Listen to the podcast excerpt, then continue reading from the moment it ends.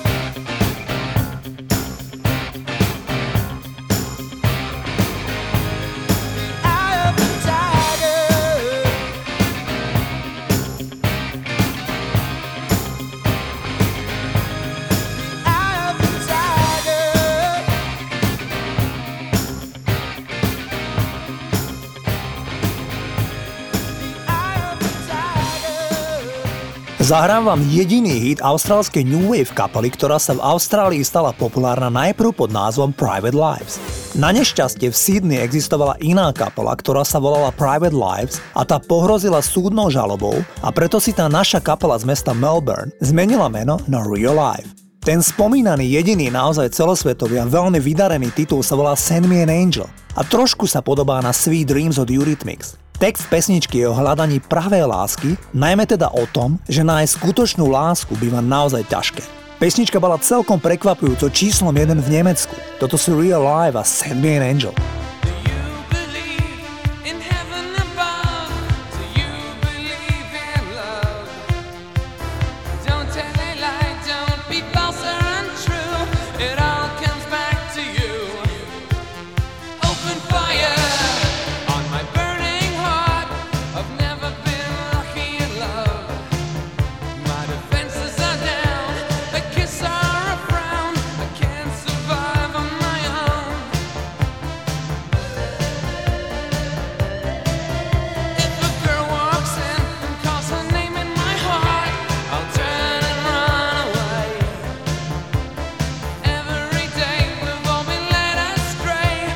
hard to be.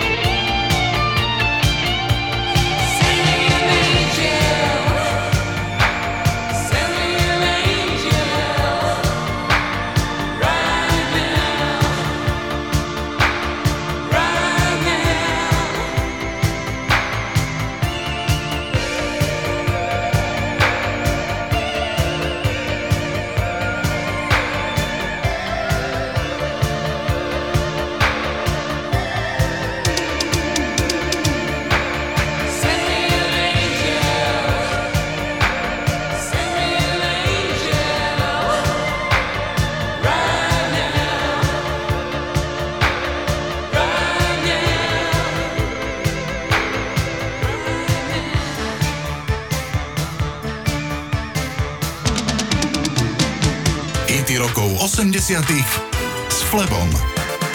Za veľkým celosvetovým hitom I Should Be So Lucky v podaní Kylie Minogue je tiež neuveriteľný príbeh. Veď počúvajte. Stock Aitken a Waterman ako mega úspešná producentská spoločnosť ešte pred rokom podpísali zmluvu s mladou austrálskou herečkou. Nejakým nedopatrením si však nezapísali termín, kedy má speváčka prísť nahrávať k ním do štúdia svoj pilotný single. A tak Mike Stock volal Petrovi Watermanovi, že na recepcii sedí mladá rádoby speváčka, s ktorou majú podpísanú zmluvu, ale oni jej nenapísali ani jediný song. Spletitú situáciu riešili tak, že mladej speváčke sediacej na recepcii ponúkli sušienky a čaj. Cez telefón a telefax títo dvaja narýchlo vymýšľali pesničku, ktorú by mohla Kylie Minogue naspievať. Za 10 minút bola na svete nahrávka I Should Be So Lucky. Kylie už štúdiu pomerne rýchlo naspievala a utekala na lietadlo do Austrálie. Ešte aj to trojité echo, Lucky, Lucky, Lucky, na konci pesničky, bol iba improvizovaný vtip počas nahrávania. Oni sa však rozhodli ho tam ponechať. Kto by si nepamätal tento hit, toto je Kylie Minogue a I Should Be So Lucky.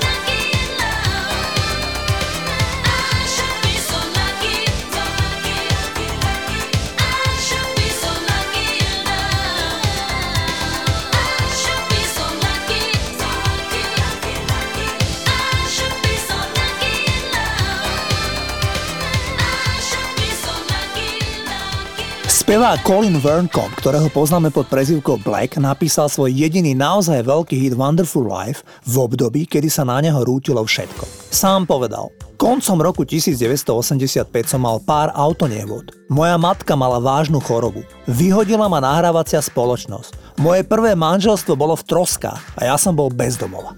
Potom som si sadol a napísal túto piesen s názvom Wonderful Life, prekrásny život. Bol som sarkastický. Pesnička sa však stala veľkým hitom. Žiaľ, neskôr spevák zomrel po autonehode, keď si vážne poranil hlavu. Poďme si zahrať pesničku o prekrásnom živote Wonderful Life. Toto je Black.